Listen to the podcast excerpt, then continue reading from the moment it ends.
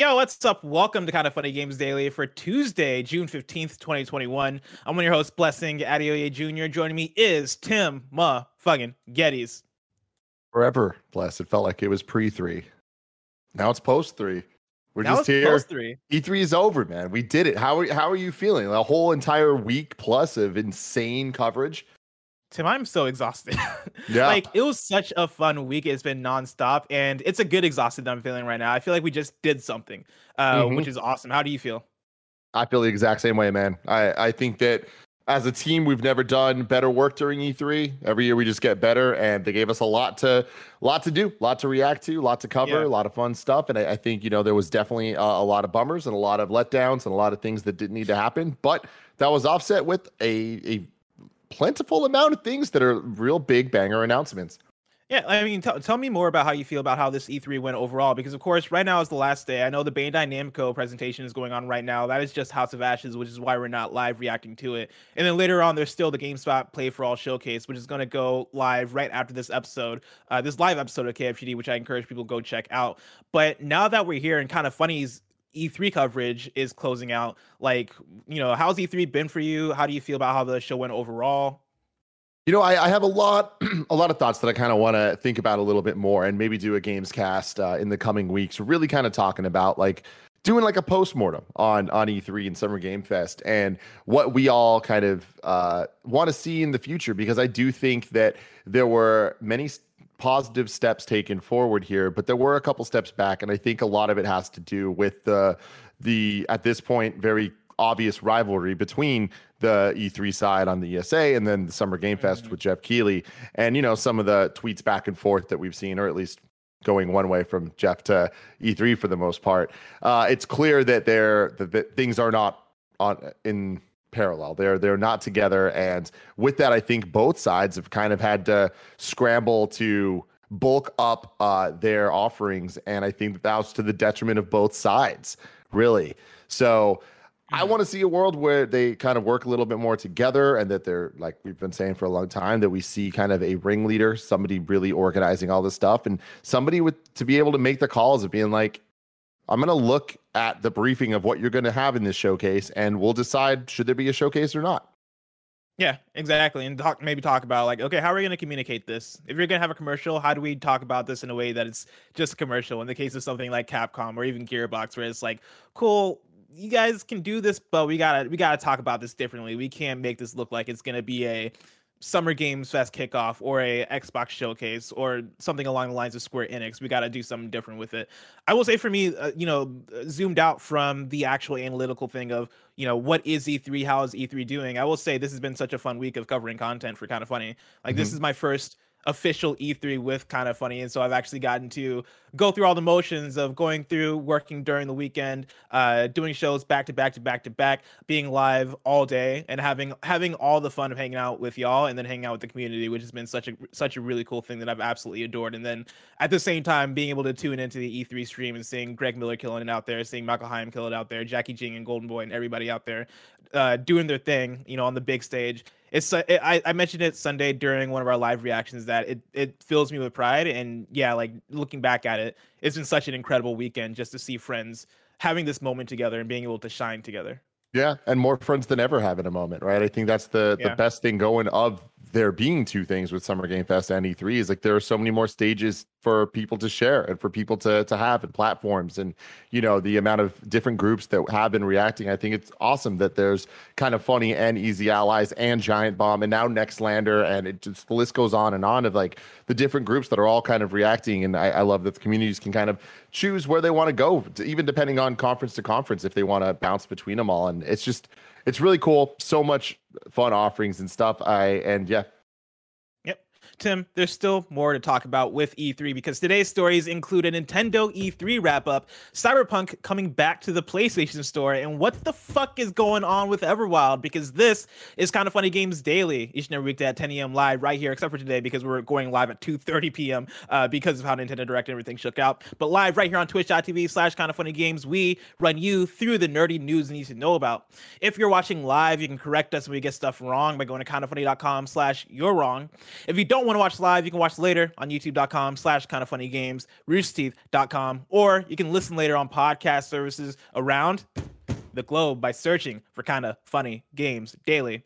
To be a part of the show, to patreon.com slash Kinda Funny Games, where bronze members or above get to write in, and silver members or above get the show ad free with the exclusive daily post show.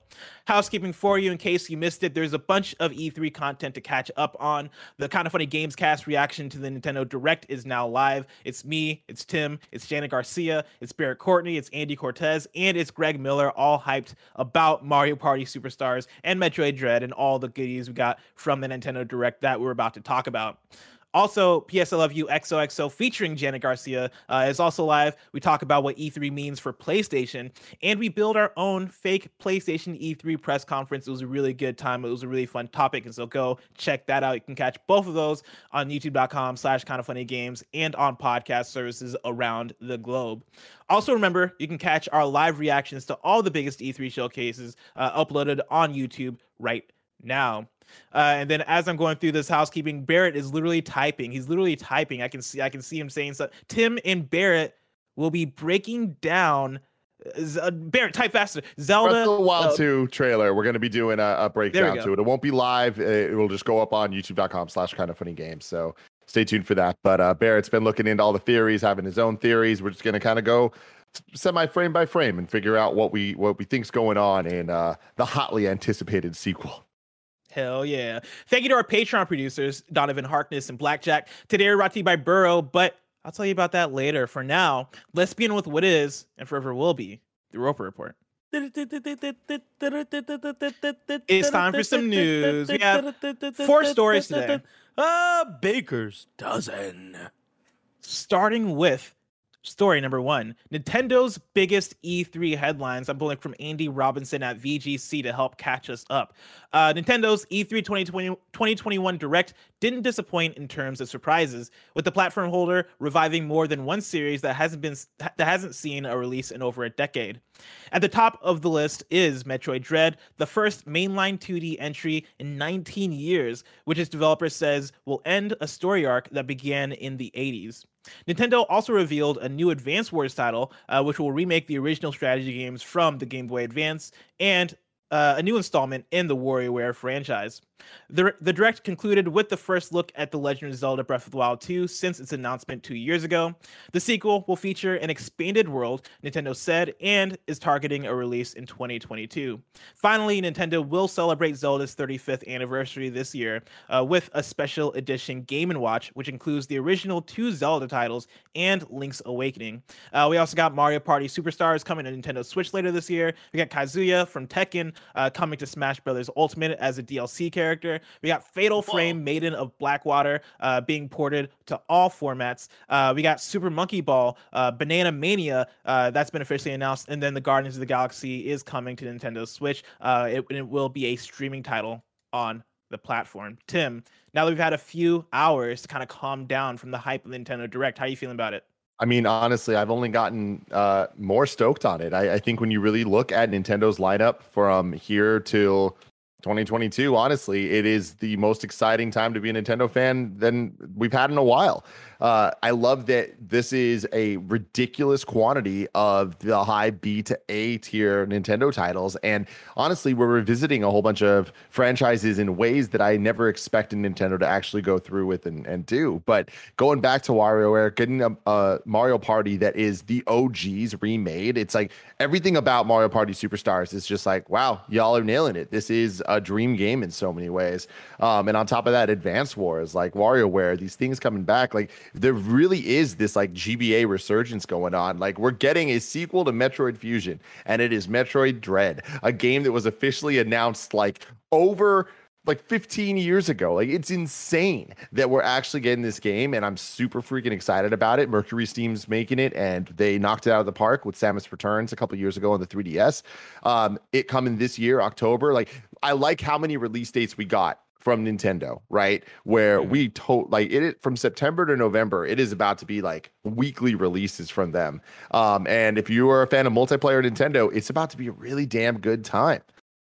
Yeah, I think that's my thing. This is such a fun and interesting Nintendo Direct because it was a lot of left field announcements, right? It was War a new WarioWare coming out for Switch, which is, which is an awesome thing. Many fans have been asking for a WarioWare Switch. It was Mario Party Superstars, which was this kind of unexpected thing, but a really cool announcement. And you know, as I was watching the direct, I was keeping my eyes on chat to see what people were saying about it, and it was very interesting to see how divided people were. I think this is one of the directs where for me, it had a lot of things that spoke to me, but I can definitely understand people who are like, yeah, there was nothing for me in this direct because there wasn't that necessarily, there wasn't that one thing, uh, or like there wasn't those, I guess, few things that bring people in as really hyped announcements. We had Metroid Dread, which is going to speak to that audience and, and which is going to be hyped for a certain amount of people. I know that was hyped for you. That was a bit hyped for me. That was hyped for multiple people in the call. You had Mario's Party Superstars, which spoke to multiple of us. You had WarioWare, and then you had something like Advance Wars, which definitely spoke to a few of us in the call. But even me, I'm not, I look at that and I'm like, wow what a cool announcement. Not necessarily for me, but I know that people who love Advance Wars are gonna love that, and that's a really cool thing.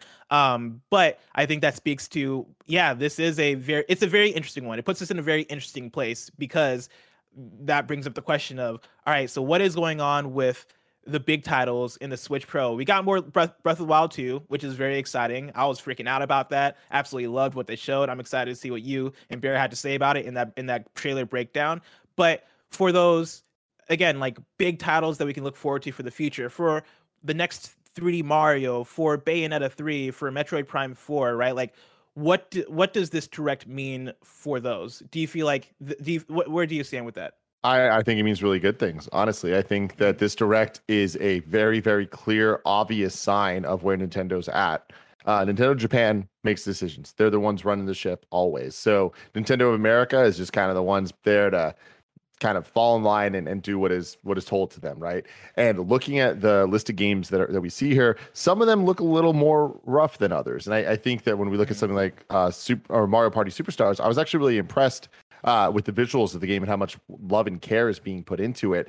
And then you look at things like Advance Wars, and it's like, okay, maybe maybe not so much. And even Metroid, I'm like, I, I don't know that this is like the visual showpiece type title that um, people might have wanted or expected, but I think that's totally okay. This this is their tier of games. I was saying this earlier in uh, one of our reactions that this lineup reminds me a lot of not Nintendo's 2017 lineup, which was Odyssey, Mario Odyssey, Zelda Breath of the Wild, Mario Kart 8 Deluxe, et cetera, et cetera, et cetera, and then like smaller titles like ARMS it's more like the 2019 that we got where you know we got pokemon sword and shield obviously that's a, a big deal core pokemon title but then it was luigi's mansion 3 and zelda's link's link awake link's awakening and this lineup we have this year the rest of this year reminds me of that where it's like let's yeah. fill in the gaps with all nintendo has so many franchises it's not like uh, we go in and we're like, oh, I hope this one thing is here. We're going in and there's like 20 different things that we're hoping for. And I think that uh, any way you shake it, this direct had a lot of those things, and it might not speak to you. Obviously, I would. I want Metroid Prime 4. I want a new Nintendo EAD project. Anything that they do, whether it's Mario, Donkey Kong, or otherwise, like I, I want that over most of what we saw here. But the amount of what we saw here, I think they really did a good job, and I think that this is perfectly teeing up. Yeah, Switch Pro 2022 with Breath of the Wild, next year's Nintendo E3 that's when we're going to start seeing a lot of the bigger projects be talked about and announced. And that's just where we're at right now. Nintendo got hit hard with Corona, hard. Yep. And this is a perfect example of them making the best of that. I think they're doing a much better job than I expected. Yeah, I think this this direct for me uh, did what I really wanted, which was fill out what the rest of this year looks like. Because you know, for Nintendo, especially last year, there was that thing of okay, man, we're having a video game drought. We're getting our our uh, Paper Mario game, we, are getting our um, uh, Hyrule Warriors game, but outside of that, it felt like there was a lot of emptiness going on toward the, the latter half of last year. And, and this year, I, you're absolutely right. Uh, it does mirror that year that we got things like Luigi's Mansion and a lot of similar games. Uh, and I'm very much looking forward to what this fall has for Nintendo when you factor in, yes, Mario Party Superstars, Pokemon uh, Brilliant Diamond, uh, WarioWare, and, and everything around it.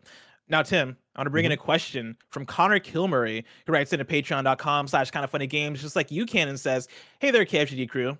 So the Switch Pro looks like it's being held off till 2022 to tie in with, with Breath of the Wild 2, right? It seems weird that they would launch it without a major tentpole game to tie tie into it. Or do you think they launch the Switch Pro this holiday anyway and build up the base even even more before Breath of the Wild 2 drops? Thanks for the insight in Game Daily. I legitimately don't think that the Switch Pro needs to be tied to Zelda or any title at all. like Nintendo in the past, when you look at like what they've done, it's like if it lines up, they'll use the marketing to just kind of have that double win there. But if it doesn't, they're just going to release the Nintendo Switch Pro and it's going to sell out no matter how many they have available. Even if it was in pandemic time, it'd be hard to get your hands on one. And having it tie into Zelda and stuff, it's like they don't really need to do that. Zelda's going to sell better than other Zelda games ever have because that's just what's been proven on the Switch so far. That keeps happening. And the sequel to Breath of the Wild's gonna have a really high attach rate, whether it's Switch Pro or otherwise. Having said that, I I I'm back to not really having a guess here. I don't I don't really have any educated hypothesis on is the Pro Switch Pro this year or next year. I honestly think it could be be any and it wouldn't be a big surprise to me because we're already at a point that uh games would benefit from having that yeah. stuff and it's it's like holding that for this giant big experience i think is is silly in in some way right it's just yeah. like we're we're getting so many games from Nintendo, and if you just want more people to be able to get that Switch Pro, to get a Switch in general, because you imagine majority of these are going to be, or all of them, I assume potentially are going to be backwards compatible on on both on the entire Switch ecosystem. Of course. Yeah, I think that's the thing is when we talk about the Switch Pro possibly having a lineup to it, I think the fact of the matter is the Switch Pro is probably going to be ready before The Legend of Zelda Breath of the Wild 2 is going to be ready, especially with the way they talked about Breath of the Wild 2. They they they said that they're targeting 2022, but they said that with this era of not being sure. You know, like 2022 is the goal. And I feel like if that is if that is kind of the language you're attaching to it, that thing could easily slip into 2023 and as nintendo holding this piece of hardware that you probably want to get out probably a little bit soonish because the switch has been out for so long it's not necessarily worth holding that for anything you know you're gonna you're gonna have maybe pokemon legends uh, legends arceus coming out in january and something like mario and rabbids which uh, is crazy yeah, which is crazy. Um, but you're gonna have games that you can maybe tie to that in order to boost that marketing. But for Nintendo and the Switch, people are going to show up regardless. And with when Breath of the Wild 2 eventually does come out, people are going to show up for it regardless. And again, like as Nintendo, you have plenty of titles you can pull in. You have an ongoing library of bigger games that are going to come out over the next few years. You know, I, I'm at the point now where I, I'm I'm not convinced anymore that those things are going to line up in terms of launch because of how hard development is and how how much quarantine has kind of screwed with development, especially over at Nintendo, like you said. Yeah, yeah, no, it's it's definitely it's going to be interesting when we see all the shakeout. I, I do think that it's it's fun that we're in this place where we have Horizon for PlayStation, we have Halo Infinite for Xbox, and we have Breath of the Wild for Nintendo, where all of them are like, hey, we're going to tell you as much information as we can, and we're trying. We're aiming for this, we're aiming for that, and it's just like that's a that's language we haven't really heard before with uh with these type of games. So Mm-hmm. I think it's uh, it's kind of cool, and it is just a sign of where we're at. But Horizon and Halo, both of them targeting 2021. This is targeting 2022. It's the reality. Now, Tim, we're at, we're at E3 day last, right? I got mm-hmm. an interesting question here from Anonymous who writes in and says, Who won E3? Tim, who won E3? I feel like this is always a fun question to talk about, right? And I feel like since the dawn of time, essentially, it's been a silly question because depending on the type of things that games that you like to play, it's going to be a different answer for everybody. But that's the fun of this, right?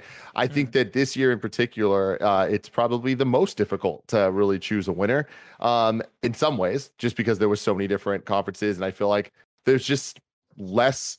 While there were more showcases, there are less showcases actually in the conversation of winners. In traditional years, we'd at least have three we would at least have uh, Microsoft, PlayStation, and Nintendo. And then it's mm-hmm. like if Bethesda had a killer show, they'd be in the conversation. If Ubisoft pulled some shit out of their ass, there'd be some some conversation there. But where we're at right now, it's kind of like if we're just talking about the showcases, it's really just Nintendo versus Xbox. Like I don't think mm-hmm. that you anybody. Throw Summer Games Fest kickoff in there at all? I wouldn't. They had Elden Ring. You know, it's like when mm-hmm. you really and and I loved. I think that there was a lot of really good done, and I think Summer Game Fest did a lot of fantastic stuff, and I can't wait to see that continue to grow. And Kickoff Live is a great thing that I want to see every year at E3 or around E3. But I think that if we're talking about like what showcase one, it's mm-hmm. between Microsoft and Nintendo, and if I'm going between those two, like honestly, I I think I think it's it's it's fairly a tie in the in what they accomplished for the audiences they're trying to accomplish it for. Mm. And I, I think that both had some big major announcements, and I think that they both were lacking in other ways. Um, and I think that they have a lot of almost one for one things of what they have versus don't have and all that. But I do think at the end of the day, broken record here. If I had to choose one, it goes to Microsoft because of Game Pass and because of how they sold it. And these we're just watching commercials and grading commercials, and that was a fucking fantastic commercial for Game Pass. Yeah, yeah.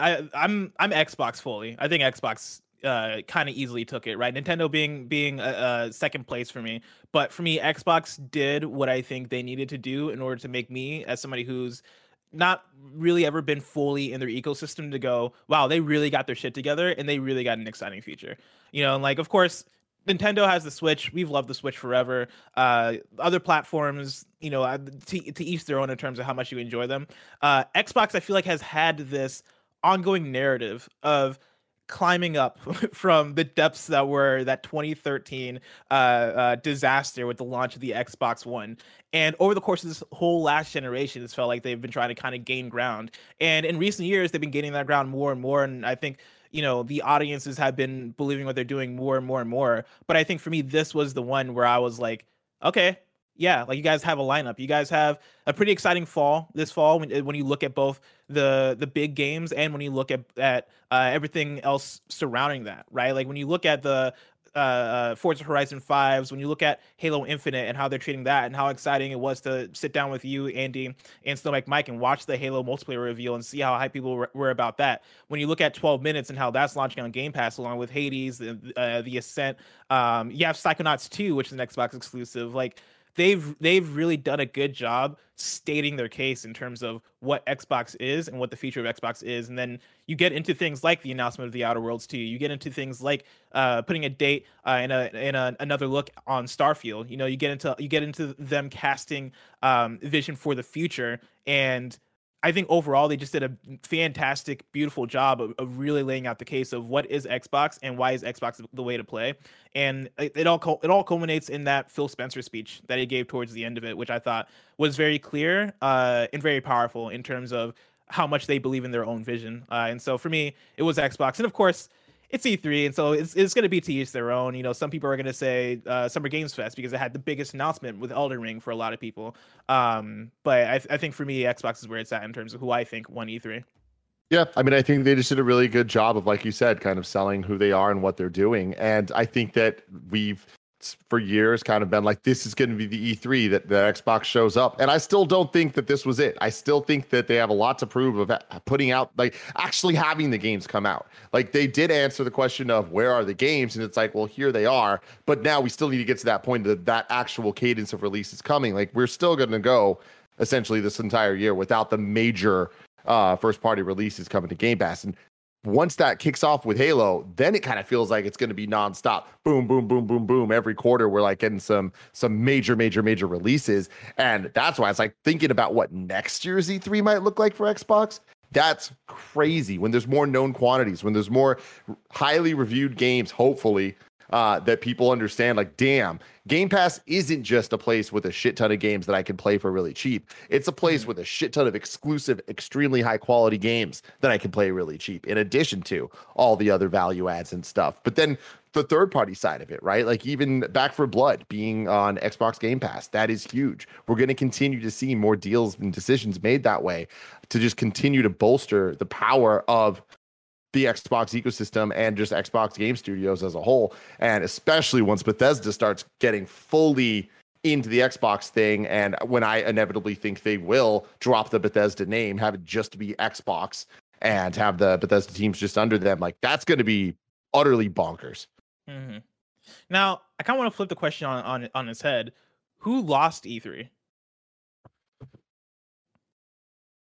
I know it's kind of a negative one, but I feel like this E3, it being kind of as shaky as it was when you look at how multiple different uh, publishers and companies handled it. You look at Capcom, you look at Koch, you look at um, Gearbox, and there's a lot of room for improvement and understanding of hey this is not how you handle an e3 this is not how you approach e3 like this is th- these are the things you got to do better next year. For you do you think there's like a one company uh, that was the shining case of hey no this is not how you do it Oh, I mean, I think there's a bazillion examples of that, honestly. And uh, let's stop exaggerating. There's probably like five or six examples of how not to do it that we saw that Yeah. are very clear examples. I don't necessarily think anybody lost E3 in the same way I think that Nintendo and Microsoft won. Um, I do think that the because like at the end of the day, it's like Koch Media. It's like what did they lose? Nobody gave a fuck to begin with. You know what I mean? So it's like we kind of went into it like hoping to see something, and then there wasn't anything there. Square Enix presents. At least we got Guardians out of it. Like at least we have some more information on on some games. I, I guess if I had to choose a loser, it would be Square because they were the ones that um had put, showed the most things that people were excited for in a disappointing fashion when it Mhm. comes to Final Fantasy Origins and Babylon's Fall. Um, I think those are probably the only two things shown that people are like, mm, I was waiting for that, and that wasn't good. So yeah, I guess Square's Square's my answer for loser. Yeah. Yeah, I think that's a good answer. And honestly, like I mentioned this yesterday on Games Daily that if you showed me a, a, a set list, a list of what the announcements at Square's Square Enix's E3 was going to be, I would have been like, oh, this is about to be an A plus conference. And the fact that it was as disappointing as it was, I think speaks to they probably had the most to lose, and they kind of did lose a lot of that. Um, I'm still gonna go for Gearbox though. I think Gearbox was the one for me that that just struck me as this is just very bad like on uh, uh in pretty much every single case you know even the one even with even some of the news that you could have shared in a way that could have gained some ground for you even those i felt were bungled in cases like you know godfall being included with uh uh you know the announcement of homeworld 3 which didn't have to be be, be memed but because the way you memed it or because the way you presented it became a memeable thing for us you know combined with us getting shots of that Borderlands uh, movie, but with no new info, with no exciting twist to it. Gearbox for me was the one where I was like, really, man, this is bad. This is really bad. Um, You know, yeah, I mean, it, it, an interesting thing and like seeing you know twitter's twitter and like social media social media there's always going to be opinions on every side and takes every way hot cold and everything in between. But uh you know there's a lot of negativity and a lot of snark going around and then there's a lot of praise and like hey let's give a lot of round of applause for all the hard work everyone put in. And i think there's valid sides everywhere right? It's like dude the industry is insane. Like what everyone accomplished this week on every single side of it is just so impressive. Everyone deserves a round of applause for that like real talk. Like holy shit Yeah. this was nuts having said that I, I really do think we need to take a look at this and uh, something that i think people need to understand is there's so many levels that go into these showcases and especially when we're sitting here critiquing them it's like there's the announcements that they're making but it's also how they show off the announcements. So there's a lot of times where i, I see people kind of critiquing us for being too negative or for like saying that something's boring or whatever. It's like it's on them to show their games off in a way that is is up to par and i think that the biggest losing factor of e3 this year was how low quality and honestly tone deaf so many of the showcases were in terms of engaging with their captive audience we are all here watching and reacting to more showcases than we ever have because E3 presented them in a way that says they're all equally important. Here's our schedule. Gearbox is getting a showcase. Capcom is getting a showcase. Both of them bungled it. Both of them used this platform or were on this platform and completely missed the mark on how to show off their games. And it's not to say the games they showed weren't good to great to exciting to a bunch of different people, but they really did a disservice to themselves and to us showing games off the way that they did. And Oh, I think that we really need to take a look at that and take a look at all the people that did it right because it's not like it's just, oh man, there's just no answer. Xbox knocked it out of the park. Okay, cool. You don't have the budget that Xbox has to have a, a show like that. That's totally fine. Because guess what? Guerrilla Collective knocked it out of the park. Day of the Devs knocked it out of the park. Like there was so many examples of how to do a showcase, and there's many more examples of how not to. And it's really not that hard, guys. Just stop and think: Would I ever want to watch this? And if the answer is no, don't do it. Yeah.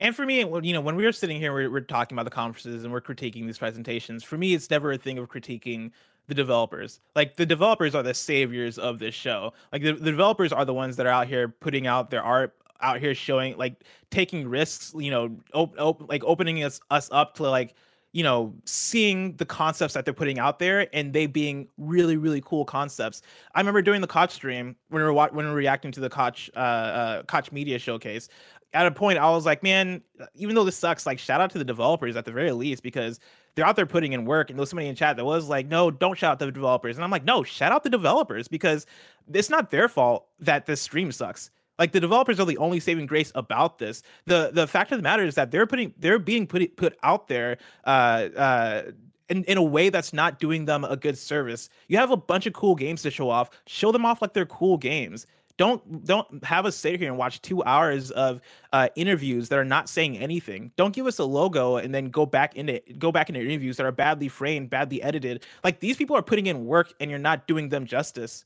And you're Koch Media, a very like a very wealthy organization that has the resources to put together a showcase uh, uh, that's way better than what they did.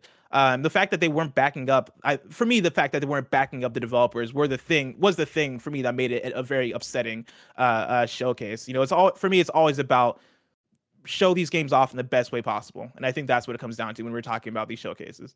Yeah, absolutely. And I, I just it it baffles me, man. I don't understand the decisions made that lead to to so many so many bad sh- showings, and I know that there's a lot at play. And I know that there's a lot of upper management. And the, again, going back to even the Nintendo Japan versus America thing, it's like mm. there's a lot of differences. And when you look at a lot of the more awkward conferences, a lot of them tend to be from the Japanese developers and or the Japanese developers uh, games being put into more American style showcases. That's where it all kind of grinds to a halt. There just needs to be a more cohesive vision, or else this isn't going to fix. Like there needs to be people that are like, we are showing this game this way because that's what's going to suit it best for the most people. And most of the time, that is a pretty simple answer. And it, for some reason, so many groups just keep fighting against that. And it's 2021. This isn't like this is the first time this has ever happened. Like E3's been around forever. Game showcases have been around for two decades. Uh, people have been doing this, and so many of them have vastly improved. Looking at Xbox now compared to Xbox even in like 2013, it or, or even like 2012, not to use the worst thing uh, of theirs. Like we're just in the best place ever, and it's so easy for us to look at E3 and be like, "This is a shitty E3." No, it wasn't, man. If y'all mm-hmm. like we're all so just like jaded in the now. But if you really look back, it's like we get every single year now, and this is only going to get more and more and more true. We get more banger announcements, more variety in video games every single year. That's just oh, how this industry is working. And it's like our expectations just get higher and higher and higher because the output's just getting more and more and more and higher and higher quality across the board with all the different people making it. And as the showcases, as everybody kind of gobbles each other up and and acquires uh, different teams and stuff, like we went from not having a Bethesda conference to having a Bethesda conference to now Bethesda conference being part of Xbox's conference, right? Mm-hmm. Like so much has shifted, and, and now all of a sudden there's a little bit more cohesion in how things are going to be presented uh, at least on the Bethesda Xbox side. So it's like continuing along with that. It's like E3 can be so damn powerful for developers big and small. It just requires a little bit more uh, forethought and organization. And and with that, it's mm-hmm. like we're never going to fully get away from the bullshit. The bullshit pays the bills. There has to be advertisements that like people are like who who wants this it's like well someone's paying to have it there and that them paying to have it there is pay, paying for all the rest of the stuff happening i get that but when you have a platform this big and you're making an advertisement, it still needs to be a good advertisement. This is the Super Bowl. Don't just bring a normal commercial, bring a fucking crazy commercial. Yeah. Yeah, and then to back to the question of who won E3, I do want to give a shout out to the indies because there are quite a few indie showcases that we sat through and watched, and there are so many different indie games this E3, way more than I don't I think any E3 past where I was like, shit, I really want to play that. Like Loot River uh, was one that Andy kept shouting out, where it was like a Tetris game combined with uh, uh like a top-down action game. Like that game looked really cool. There was Fallen Aces from the E3 indie showcase yesterday that looked really really cool. That has a voice actor who's uh, a TikToker that I follow that I wasn't expecting to end up in this game, but like what it had that really cool thing of fuck. Okay, I really want to support this thing. I didn't know this game existed before yesterday. There was Fire Girl, which looked really cool. Robodunk, Unmetal, uh, Bullets per Minute, uh, Musical Story. Phantom Abyss showed up, Toem, like uh, the Ascent was at uh, Xbox's thing, and indies more than ever this e3 i think really came up and really uh shown in a way where it's very difficult for me to say this is a bad e3 maybe for your aaa announcements maybe maybe there were people out there that weren't satisfied but i got so much out of this e3 in terms of games i want to play in the future. And for me that's all that's what it's all about. It's all about learning about something new. It's all it's all about getting hyped about something new and it's all about um, um looking forward to what i'm about to like the next game i'm about to play. And for me this e3 really accomplished that and so shout out to E3 2021. It's only going to get better from here. Mm-hmm. Tim, people can go over to patreon.com slash Kinda Funny Games where they can get the show ad free. But guess what? If you're listening to this, you didn't. So here are some ads. This show is brought to you by Burrow. Most of us haven't found our forever home, which makes buying furniture a double edged sword. You're either buying some cheap futon that you'll just leave out on the curb someday, or you're investing in an expensive sofa that might last forever, but definitely becomes a pain in the butt when it's time to actually move. You think someone would have figured out how to create quality furniture built for the way we actually live, wherever we live? Well, someone has burrow. Burrow makes furniture easy to shop for. Shop for everything you need for your living room online no far-flung warehouses no high-pressure salespeople plus burrow's world-class support team is available for you whenever you need. Burrow makes furniture easy to assemble easy to move. Burrow's innovative modular design and super helpful instructions makes assembling and disassembling your furniture quick and hassle-free. And when it's time to move your burrow furniture won't hold you back. It's furniture designed for the way you live. Their credenzas are actually tall enough to fit next gen consoles standing vertically. Their award winning Nomad sofa has a built in USB charger for all day power. It makes things fast with free shipping on every order. Burrow can save you an average of $100 on large items like a couch and a logistics headache. Right now, you can get $75 off your first order at burrow.com slash games. That's burrow, B-U-R-R-O-W dot com slash games for $75 off your Burrow purchase. burrow.com slash games. Welcome back. Let's talk about story number two. Cyberpunk 2077 is finally coming back to the PlayStation Store. This is from Adi Robertson at The Verge. CD Projekt Red says Cyberpunk 2077 will return to Sony's PlayStation Store on June 21st, slightly more than six months after being removed. As Polygon notes, the news came in a regulatory disclosure by Cyberpunk 2077's developer, CD Projekt Red's parent company, uh, saying Sony had agreed to reinstate the game. A CD Projekt Red spokesperson declined further comment about Cyberpunk 2077's return, including what potential bug fixes or other updates the, the new version offers. In a statement to Polygon, Sony confirmed the news but said that it still doesn't recommend playing the game on PS4. Quote, users will continue to experience performance issues with the PS4 edition, while CD Projekt Red continues to improve stability across all platforms. Uh, Sony Interactive Entertainment recommends playing the title on PS4 Pro or PS5 for the best experience, a spokesperson says. CD Projekt Red ex- executives have said they frequently updated Sony on fixes for Cyberpunk 2077's myriad bugs and performance issues since the game was pulled from the store on December 17, 2020. The studio has released n- numerous patches for its console, PC, and Google Stadia editions uh, in late May. Joint CEO Adam Kiciński told investors there'd be there'd been visible progress on stabilizing the game, but Kiciński said Sony would have to make the final call. Tim, it's finally happening. Cyberpunk 2077 is coming back to the PlayStation Store. What does this do for you? I mean, honestly, this is just kind of like, all right, I guess, I guess it's happening. Hearing him say it's quote visible, there's visible progress. Like, I'd hope so, right? And also them just being like, yeah, hey, don't play it on the PS4. It's like, okay, did you fix this? yeah, that yeah, that's the thing. It's it's crazy hearing that from Sony too. This very much feels like them basically fi- shaking hands and being like, or not even shaking hands. Shaking hands would be the wrong way to put it. It feels like them, I guess, coming to an agreement of like, all right, we gotta get this thing back on the store. I guess how are we gonna how are we gonna do this? Like, I play. It feels like PlayStation barely even wants this back on the store. Yeah, totally. I mean, look, like this is this has been a disaster since day one. Here we are, like half a year out from it. Like this is a story that I don't think any of us could have called um Mhm. a year ago. You know, Oh and yeah, uh, that that Cyberpunk would be taken off of PlayStation's online store for half a year. Like that's just unbelievable. You know, the quality of the game that's a little bit more like everyone expected it to be good, but there's always a chance things are bad. But this this type of news story is just unbelievable. But here we are believing it, having to deal with it, and them adding it back. Like I hope, I hope that it the news is better than this, and they're just trying to downplay it to like, you know, just be like, eh, and then it'll It's be a not, pleasant man. surprise if it works. the but news no. ain't better than this.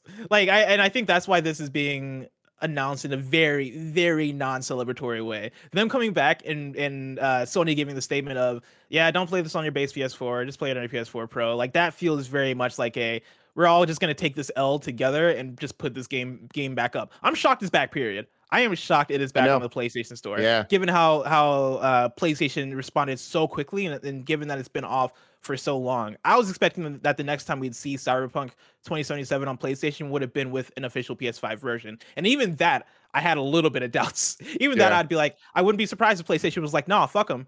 You know, they fucked with our refund policy, and so no. Uh, the fact that we're seeing it surprised me a little bit, but you know, again, is it, it's a whole weird situation that it's unlike anything we've seen before in this space. A game this big being taken yeah. off the PlayStation Store for six months straight. It's crazy, man, and and you know it's it's very telling that we got WitcherCon coming up. You know what I mean? It's not hmm. CyberCon, and that's like that's that's kind of crazy to imagine. Like Cyberpunk felt like the biggest thing possible, and now it just kind of feels like this thing that Sony just wants to move past from. Yeah, yeah, yeah. Let's. I'm gonna keep on the lookout for this one because I I do I I do wonder what the future of Cyberpunk is because CD Projekt they paint it as one of their pillars. It is supposed to be The Witcher and it's supposed to be Cyberpunk as their two main focuses, and they're building stuff around that. There's still the idea that they want to put multiplayer in uh, uh, uh, into Cyberpunk as an additional mode, and I wonder if we ever get there. But I think that's one that I guess we'll just all have to be part of the story and pay attention to as the as the story goes. Absolutely, and like one last thing I want to say is like we are somehow mm-hmm. still just in the beginning of this story. Like there is yeah. so much more that they're going to add with the actual next gen updates and like going back and stuff. And like, yeah, there's one day there and there, there's a good game in this. And I feel like with the roadmap, it could end up being a fantastic game. When's that going to be? is yeah. it going to be in the next five years? Tim, speaking of what the fuck stories, story number three Rare's Everwild has been completely rebooted. This is from Andy Robinson at Video Games Chronicle. Rare's Everwild has been completely rebooted following the departure of its creative director, VGC sources have indicated. The original IP was a notable was a notable absentee from the Xbox and Bethesda showcase on Sunday, especially considering Rare debuted new trailers for the game at each of Microsoft's previous two big events, the Xbox Game Showcase last July and X019 in November 2019. And according to our publishing sources, it could be a while before fans receive a significant update on the title, and even long before it even releases. Video Games Chronicle understands that last year's departure uh, of creative director Simon Woodroffe, first reported by us, uh, has le- first reported by Video Games Chronicle, I should clarify, uh, has led to a complete overhaul of the game, uh, of the game's design and direction, as well as significant changes to its senior leadership. According to people with knowledge of Everwild's development, the game's design has essentially been, quote, restarted from scratch, end quote, which means it'll likely be several years before it releases. We're told that Everwild's development team is now, quote, optic optimistically targeting a 2024 release that Rare's that Rare's most senior creative employee, designer Greg Mayles, has been brought in to lead the reboot. Mayles is arguably the most decorated designer in Rare's history, aside from the founding Stamper brothers, since 1989, Mayles has led design on some of the studio's biggest hits, including Donkey Kong Country, Banjo Kazooie, Viva Pinata, and Sea of Thieves. According to people familiar with its development, Everwild's small team has struggled to define a clear direction for the title beyond its striking art style and soundtrack. As of last year, the game was a third-person adventure, uh, third-person adventure with God game elements. We were told. One person said that, in particular, a mandate from Rare's leadership to not have any combat in the game had led to roadblocks in design. Last year, studio head Craig Duncan admitted that Rare hadn't discussed Everwild publicly much uh, because it was still exploring the title's core themes, uh, how the title's core themes would translate into gameplay. Quote, We learned a lot from Sea of Thieves, he told Polygon. At its heart, we love the idea of Sea of Thieves and players creating stories together. And quote, Tim, what the fuck is going on? like, what? How? Uh, I mean, I'm not surprised at all. You know, I I, I hmm. called this on Gamescast a couple weeks ago. I don't even remember when it was, but I was we are I think we are doing our predictions and we're talking about will we yeah. see Everwild, and I was like, no, like the, there's this game I don't even think is real, and I don't know if it's going to come out. And like this to me, I'm like, yeah, I still don't know. Like they're saying the, the rumors are 2024 or whatever. It's like ah, we'll see. I'd be I'll we'll be surprised see. if it comes if it eventually comes out at this point. Yeah, like I think this I, might turn into vaporware.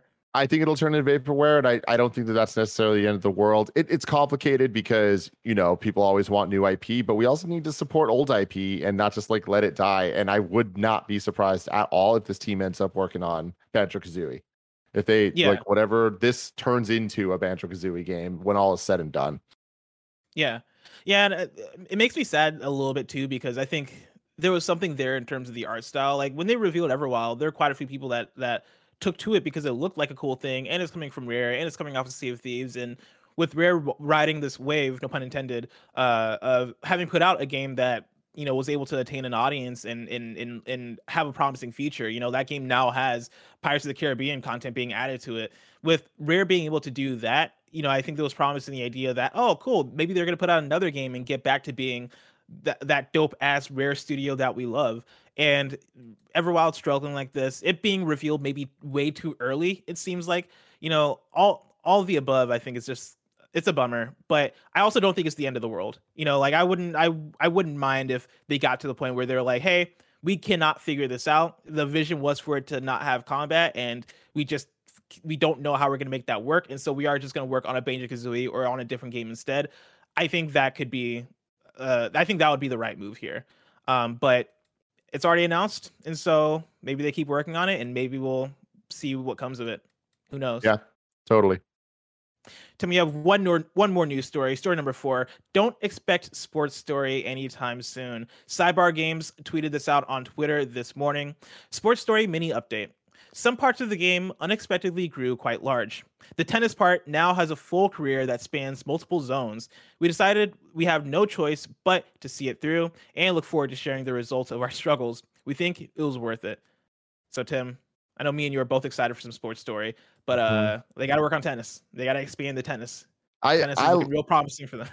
I love that uh that, that they care this much. You know, like even in, in their mm-hmm. tweet, the way they're straight up just saying, just like, hey, sorry, it's a tough choice, but we have to see this through. It's like good for them, man. Make the game that you want to make, especially on this indie side, especially for what this is. Because guess what? New IP the next thing you know, once it comes out and is reviewed well, it's not a new IP anymore. You want the sequel. That's a good thing. We are very excited for Sports Story for that exact reason. And it coming out, like I really want to see it be a market improvement over what Golf Story was. And I think that this could hit hard with people, especially with how many more units of the Switch are out there these days. Where, you know, Golf Story, the first one had that real big boon of people just wanting something to play after Breath of the Wild was done you know but now people are like itching for this they want this type of experience oh, yeah. and they're they're looking forward to it in in a in a way that is previously rare for indie games but it's becoming more and more common a thing of they put out a hit and then people are looking forward to the next thing so when indie showcases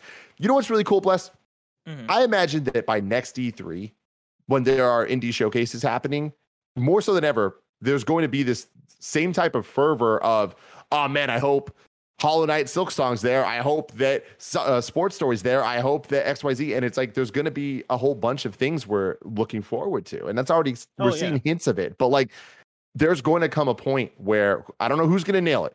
Like, and it might never be nailed. It might be in 10 different places over 10 different days in different showcases. But I do think that there is a, a world where we are equally excited for some type of indie game stream than we are mm. the big dogs. Yeah. Yeah, dude. Like, I mean, you look at uh I forget which of the indie showcases it was on Sunday. I think it might have been the Future Game Showcase, correct me if I'm wrong, where it closed out with um a new game from the folks behind Telling Lies and Her Story. Mm-hmm. And you know that's obviously not an announcement for everybody, but for me, when I was in the when, in the call while while I was watching, and I was like, "Oh shit, that's really cool! I love that announcement." It kind of speaks to your point of more than ever, we're seeing follow ups and we're seeing people build identities. Like, think about how much people love Toby Fox as a creator and people loved Undertale and Deltarune, and how people have fervor for the next chapter or, or for the full Deltarune game. You know, you see how much people, people Maddie plays games. Oh, yeah. Yeah. I mean, you look at that, you look at um, uh, how much people ask for the Cuphead DLC or how much people ask for Hollow Knight Silksong. You know, it, it's it's super cool to see even something like sport like sports story slash golf story which is fairly smaller uh, uh, than those games, but does have this core audience to it that really looks forward to it and appreciates these updates. Like I look at this and I'm like, okay, cool, yeah, take your time. I'm sad I'm not going to play it soonish, but at least you're making the game of your dreams and at least you're making something that is hopefully going to come out and feel full and not feel rushed and feel like something cool fresh uh, and neat. And i think you know coming off of story number three talking about everwild and how we're, we're kind of in the dark on that game on that game and it's being revamped and all that stuff i think this is an example of how to do it right where development of games games change during development. There's feature creep there's things that don't work there are visions that change communicate what that is, communicate what's going on, give us an updated timeline, and keep working. And for Everwild, we've not been getting clear updates, which is what makes that Everwild story kind of frustrating. Uh, Nintendo came out with Metroid Prime 4 that one time and was like, hey, we're literally restarting development, just so you guys know. And that was a refreshing thing. Bummer news, but at the very least, we're getting more info and a clear idea of cool, let's not anticipate this anytime soon. And also, okay, and we know what's going on. Everwild, us not knowing what's going on is a bummer. Sports story, us knowing what's going on and it seeming like seeming like a promising thing that's going to lead to a better game. Such a cool thing, and I love I love that for them. Mm-hmm. Totally. Tim, I can't wait for Sports Story, but it seems like it's just so far away. If I wanted what's coming out to mom drop shops today, where would I look? The official list of upcoming software across each and every platform is listed by the Kinda Funny Games Daily Show hosts each and every weekday.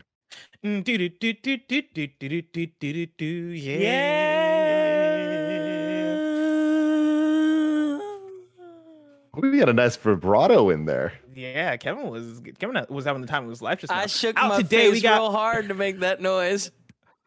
I love that. Out today, we got the Elder Scrolls Online console enhanced for PS5 and Xbox Series X slash S. We got Among Us for Xbox Series X and Xbox One. We got Strange Brigade for Switch. Uh, Iron Fish first public demo is available today on Steam. Uh, online ordering is open today to consumers for all the new. Okay, this is a different one. Hold on, let me say that again. Online ordering is open today to consumers for the all-new Atari VCS piece, uh, PC slash console hybrid uh, gaming system. So if, if, you've been waiting for that Atari VCS, uh, it's getting closer. It's coming out. Probably. New dates for you. We got Spirit of the North Enhanced Edition. That'll be releasing on Xbox Series X on June 29th, 2021. Tim folks can go over to patreon.com slash Kinda Funny Games where they can get the show ad free, but they can also write in with their questions, just like Derek Smith did. Derek Smith, aka Canyoudigglet, writes in and says Regarding E3 announcements, are companies damned if they do and damned if they don't? If you have a conference but don't announce anything big, you get slammed. But if you decide not to hold a conference at all, every everything asks where they are. Or I guess you mean they mean everybody asks where they were. I would also I would always argue that you shouldn't hold a conference unless you've got something big. But is this a lose lose situation for some companies? Hashtag bring back the KFGD top five. Tim, is it a lose lose companies if they don't have something to show and they don't show up to E3? In in a real way, no, it's not lose lose. Uh, in in what he's presenting here, sure, yeah, totally. Um, I mean, you're only winning if you have the dope shit to announce. But even then, people are still going to be like, "Oh, where was this? Where was this? Where was this?" But that's just hmm. because we care. That's just because we want to like these things, and we're looking forward to more of the things that we love about video games, and getting more specific, what we love about Capcom games or Xbox games or Nintendo games, et cetera, et cetera. And all those can mean very different things. I think that it is very clear that we have matured as an industry both on the game's media side and the game dev side, where there are kind of buckets. And I feel like as time goes on, more and more buckets are added of types of announcements and um, ways to present them. So either there's like the, the key things we're looking for. Normally, an announcement of the game being one of them, right? A, a mm-hmm. gameplay, uh, a CG trailer is one. Gameplay demo is another. Release date is another, right? If you don't have one of those things to add for their game, maybe you shouldn't be doing anything, right? But then you have to add, it can't just be one. You need a whole bunch. And that's where the pacing of a showcase starts to play out, where you kind of want a nice mix of all the things because in a perfect world, you're trying to tell your audience, hey, fan of this thing that we are trying to sell to you. Here's what we're going to give you now. Here's what we're going to give you then. And here's what we can give you way later get them hooked. Mm-hmm. so it creates a cycle. So we have an understanding of what to expect next time there's a showcase and what we're going to be playing in between that and what we're hoping to be playing in a long time. And i think that that's where uh, especially given where we're at the world right now you know playstation kind of coming through and just being like we're not going to be part of this. Like yeah we can all keep raising our hands and be like oh where's playstation? Like why aren't playstation here? It's like well they're not here because they decided. They chose that because they probably looked at what i just said and were like yeah, no, we don't need to do this right now. That doesn't make sense for us. And, you know, that sucks because in a perfect world for all of us, guess what? There would be just like a rule that everybody has to bring their most banger announcements for just E3. No announcements the entire year. It's only E3, one week, everyone announcing everything. We'd love that. That's not the world we live in anymore. It hasn't been for a very, very, very long time. So, with that, I think everybody just kind of is doing their own thing. And they need to really ask themselves, what is the point of this? And are we going to achieve that uh, the way that we are presenting our information? Yeah. I think it is about setting expectation and communicating effectively. When you look at who showed up at, at this E3 and who didn't need to show up, nobody would have said anything if Capcom wasn't here. Yeah. Nobody. Like nobody would have made that made a comic. Nobody would have said anything if if uh Koch Media wasn't here. Uh nobody would have said anything if Gearbox wasn't here, right? Like nobody nobody's forcing anybody to be at E3. And I think that is very much for a specific tier of developer and publisher. When it does come to the big guys like PlayStation or Xbox or even EA or Ubisoft, you look at EA and EA is not doing anything until July, and that's not going to be part of E3. I believe that's part of Summer Games Fest. Correct me if I'm it wrong, is. but yeah, and and they don't like they, they're not at E3, but nobody is asking the question oh, what's going on with EA? Why isn't EA here? EA has communicated effect communicated effectively. They've told you they're going to be here in July. They're going to have stuff for you to show there. Um, and even if even if they weren't, right? I think it is about being clear with your audience in terms of why, right? Like if if EA is not showing up in the summer at all, then I think that would have to be a blog post of, hey, just so you know, we're still working on things, but we're head down because we have a, a few cool things in the works. And I think that's what you do in order to to to satisfy the audience. PlayStation has been absent for, from E3 for quite a while now, and I think that's a thing that we now come to expect. We still ask the question every now and then: Are they going to return? Should they be here? You know, those are those are conversations that perk up. But for the most part, I think they've also done a good job of being like, no, we, will we'll talk on our own, on our own terms. That's how we do things now. We're PlayStation. You're gonna tune to do, tune into us when we do a state of play, and you're gonna be fine with it. And for the most part, that has worked. You know, they had a state of play a few weeks ago, and we are very happy with what they had to show about Horizon Zero Dawn. We've been happy about them showing off games like Ratchet and Clank, uh, Rift Apart, a previous state of plays, and they've done a good job of proving that they have their own cadence and they communicate it pretty well, right? And there's still that anticipation of, well, is PlayStation PlayStation going to do anything this summer? Period. But I think that kind of plays back into the thing of we're not asking that because they're not at E3 necessarily. I think we're just asking that because we're looking forward to what PlayStation has next. We're looking forward to when they're going to make the next big announcements, and I think that's a decent place to be at. You know, I think being able to have your own thing or speak on your own terms and not feel beholden to showing up uh, during a specific week is a very fine and oftentimes a very powerful thing. It is. And, you know, it's interesting. Konami, right? They were supposed to have a showcase and then they were like, you know what? We're not doing it. We're not ready. And like, that's, Perfect that's example. an interesting, interesting thing there. And, you know, looking at Capcom and looking at Gearbox, which are two that we are shitting on. Um, I lovingly refer to it as Crapcom because I'm timid. I can't resist Damn. bad puns. But, Damn. um, when you look at that, it's like, okay, what did they show? There was some cool games, and it's like, well, Monster Hunter stories with the Monsties was also at Nintendo show. So they could have just not had their Capcom show. And then on the other side for uh, Gearbox, it's like, well, the Wonderland game was at Summer Game Fest. So didn't need this. And like, of course, there's always the argument of, oh, well, why would they turn down free publicity? It's like, it's not about that. It's just that the publicity could have been so much better if this was presented in a way that was uh, a little bit, not just more defined, but like appropriate and you know the hype honestly exciting interesting add some level of more information than we got in the other showcases we've seen these games and we talked about it a lot this week but i think there is a benefit for some indie games being shown over and over and over because that builds an awareness with us where we're excited to see more yeah. of the 10 shout different out, games you were talking about earlier campus mm-hmm. yeah totally so I don't know. It's it's all over the place for me, especially with Capcom, where it's like they just Village just came out. They could have just mm-hmm. not been at E3. No one would have been like, "Where are they?" Right? Yeah, yeah. Nobody's nobody right now is like, "What's Capcom up to?" Like, like what? We haven't seen them forever. Like they've been releasing games. You know, they we know what they're working on. Um, so I'm right there with you, mm-hmm.